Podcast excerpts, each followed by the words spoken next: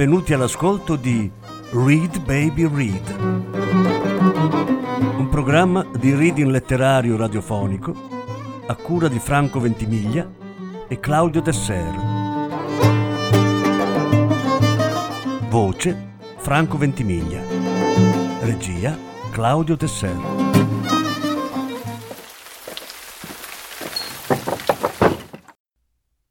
Derek Raymond Incubo di strada. Quattordicesima parte. Era di nuovo il 1600. Kleber stava vivendo in quella dimensione e forse era stato sempre così. Forse era vissuto ed era morto in quel periodo. Quella notte il dramma dell'esistenza gli apparve con chiarezza. Sapeva che stava provando le più atroci sofferenze il suo corpo era martoriato dalla tristezza. Si guardò allo specchio di Tania e invece di vedere un volto vide una creatura che cercava la morte. I suoi occhi luccicavano. Non erano più gli stessi di prima. Gli eventi l'avevano costretto a uscire dalla vita ordinaria. Si ripulì dal vomito con un asciugamano rosso e andò alla finestra, mentre Tania continuava a parlare. Guardò fuori. La pioggia, che sembrava senza fine, era sempre più violenta. Nel cielo ce n'era abbastanza di acqua per annegare l'umanità intera. Cercò di ascoltare Elenia, sperando di poter sentire la sua voce, ma non arrivava nessun suono se non la pioggia, il traffico, le persone in strada, la voce della notte. Era come se non ci fosse più nessuno da amare per lui, nessuno di reale quantomeno, proprio ora che si sentiva così colmo d'amore. Pensieri e sensazioni imperversavano nella sua mente, mentre appoggiava la testa sul vetro della finestra, che aveva aperto per sentire l'aria umida del mondo esterno. Adesso sapeva cos'era veramente l'amore era qualcosa di così puro e candido che sarebbe bastato che lui restasse com'era per riuscire ad accoglierlo tra le sue braccia. Era quello il suo posto, anche se poche persone avrebbero capito. No, troppe persone non si rendono conto, eccetto che nei sogni, di come si muove l'amore. Adesso lui lo sapeva. Ma che senso aveva, ora che non gli serviva più a niente? Pensò ai giorni in cui era felice con Elenia, quando si parlavano con un linguaggio universale che faceva parte del loro sangue e di cui sentiva traccia anche adesso, ricordando quell'eccitazione che gli saliva dentro prima di incontrarla. Tutto quello che avevano vissuto gli sembrava nuovo, ma aveva la pelle rugosa della vecchiaia. Continuò a guardare fuori dalla finestra, pensando Cosa ho in comune con gli altri? Dove sono gli altri?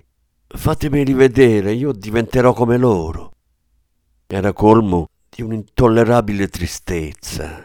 Non era mai stato tagliato per fare il poliziotto, adesso se ne rendeva conto.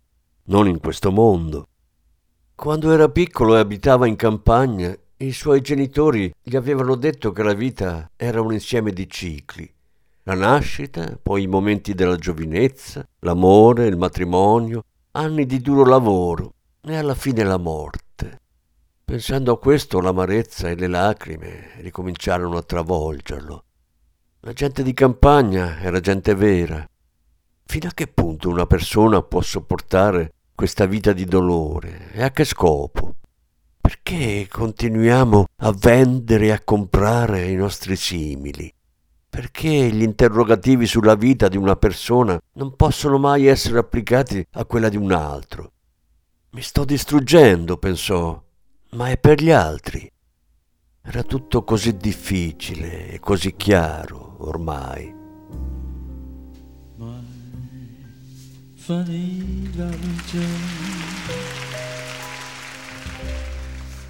Sweet coming Valentine. You make me smile with my heart.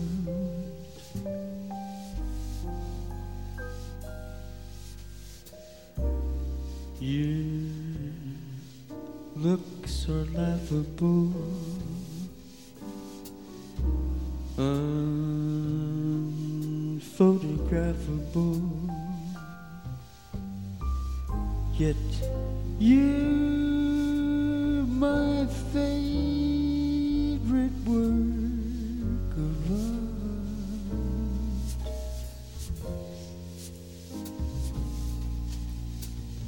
It's your figure less than Greek. It's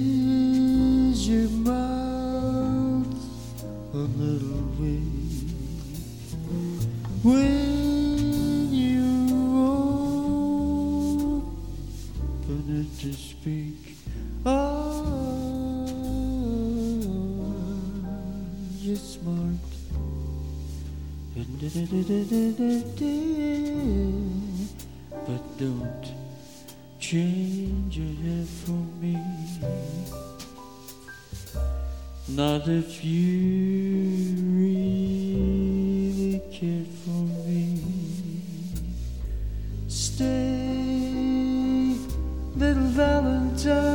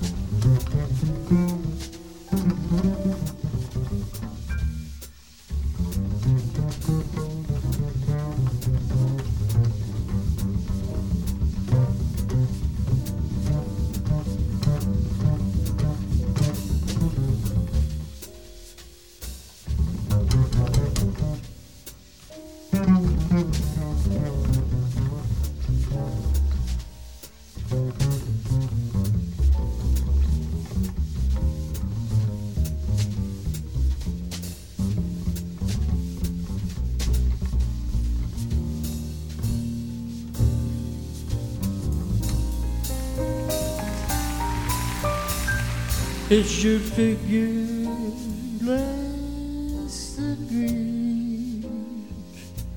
Is your mouth a little bit weak? When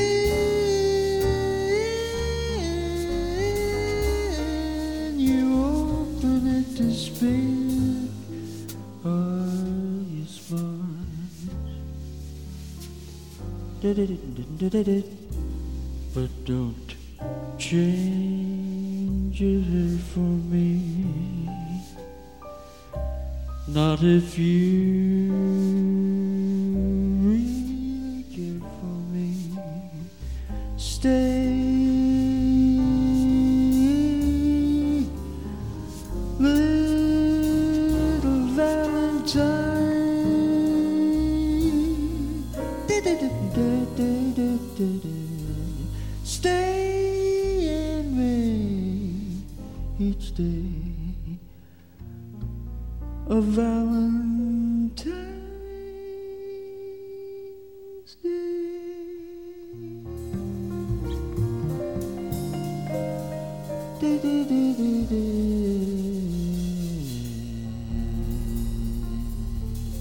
Ci accompagnò a casa sua, continuò Tania, con tre dei suoi amici, erano dei bastardi.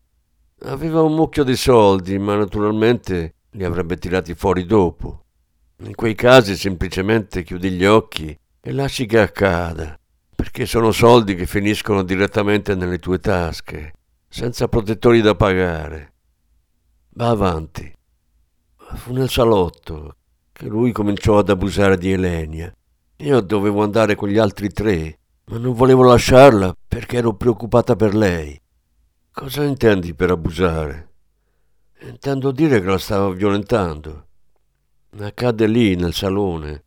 Io avrei dovuto seguire gli altri tre e, loro cercavano di trascinarmi in camera da letto, ma io non volevo. Così le cose si misero male, sai cosa intendo, no? Fin troppo bene.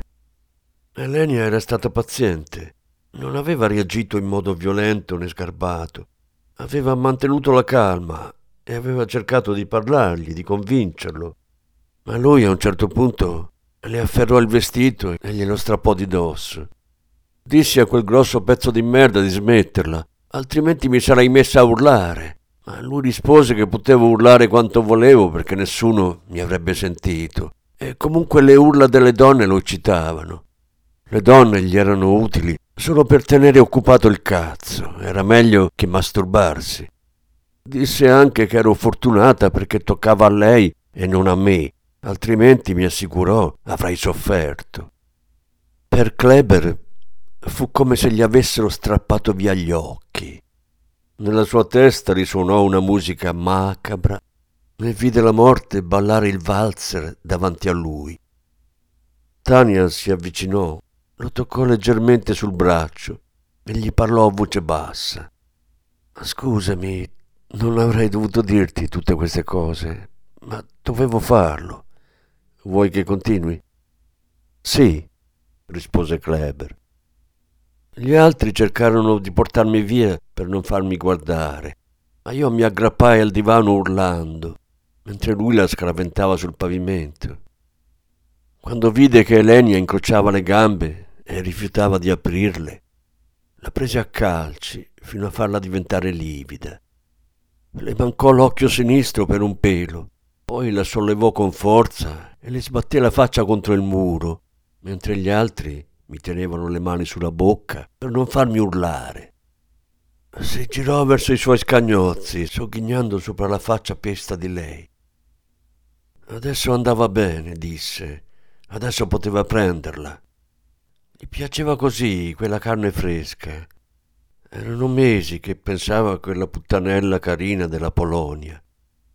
Gli urlai che era un pezzo di merda, che era stata carina finché non l'aveva rovinata lui a calci e pugni. Ma lui rispose che era una puttana, che dovevo stare zitta o mi avrebbe ridotta anche peggio.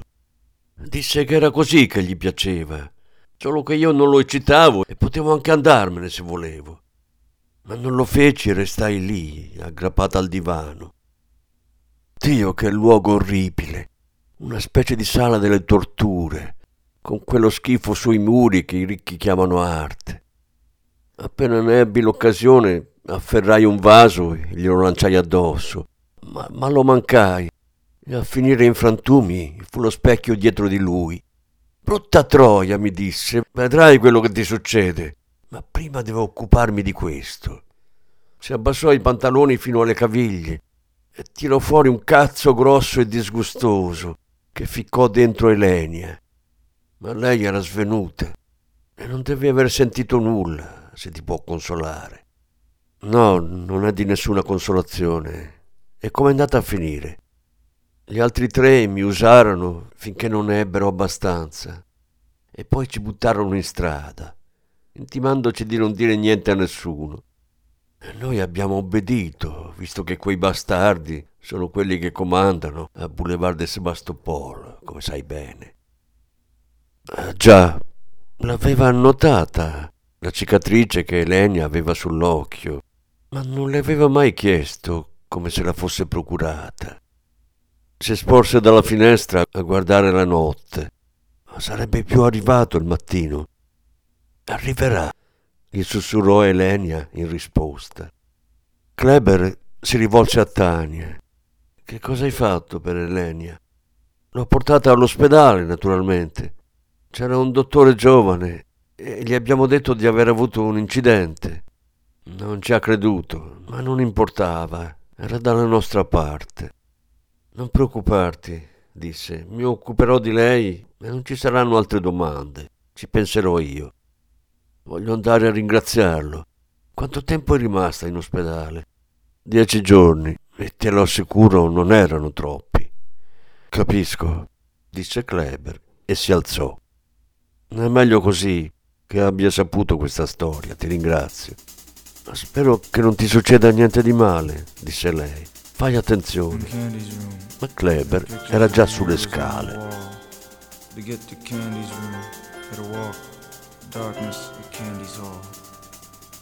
Strangers from the city call my baby's number and they bring her toys. When I come knocking, she smiles pretty. She knows I wanna be Candy's boy. There's a sadness hidden in that pretty face a sadness all her own, from which no man can keep candy safe. We kissed, my heart was in my brain, and blood rushes in my veins, the fire we go driving, driving deep into the night. I go driving deep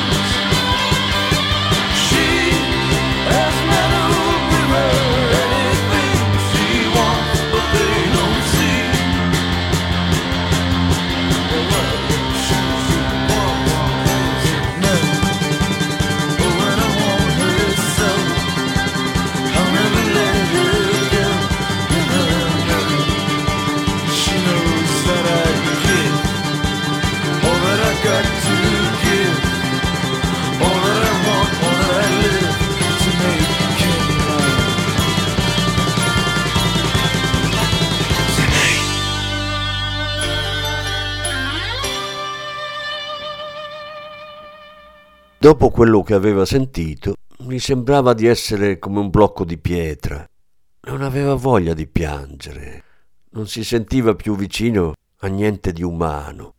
Camminava lentamente lungo Boulevard de Sebastopol, come un automa.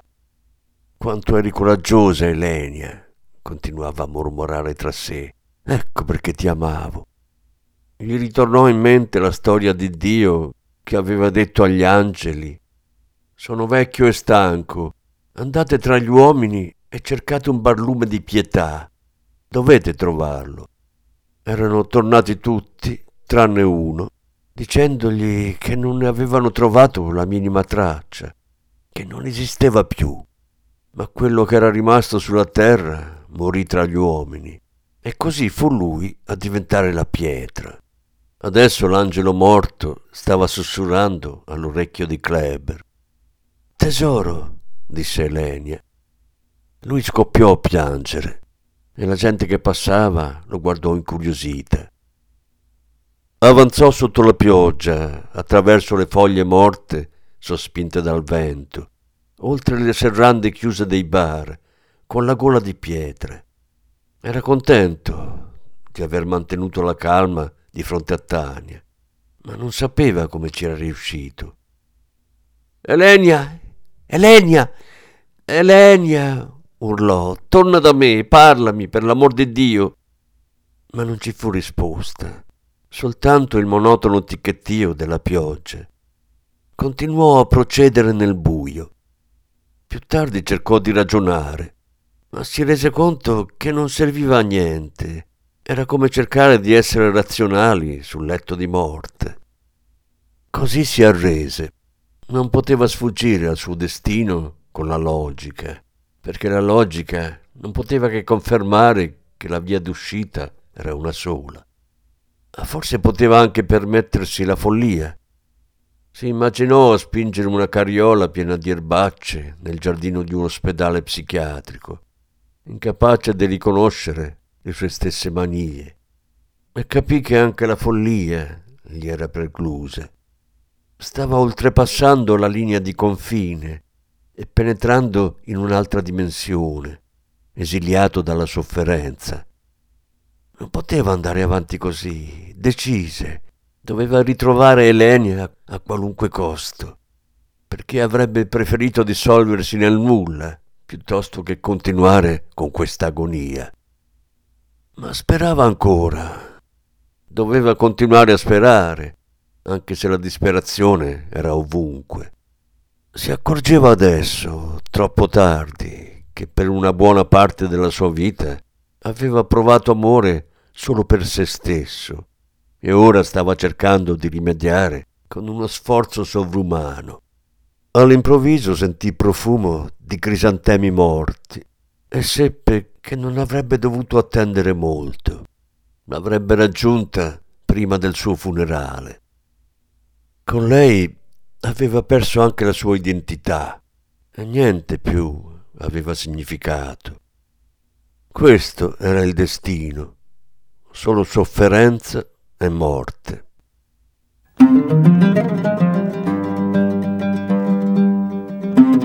Avete ascoltato Read Baby Read, un programma di reading letterario radiofonico a cura di Franco Ventimiglia e Claudio Tesser. Grazie per l'ascolto, alla prossima settimana. La successiva parte sarà trasmessa la prossima settimana.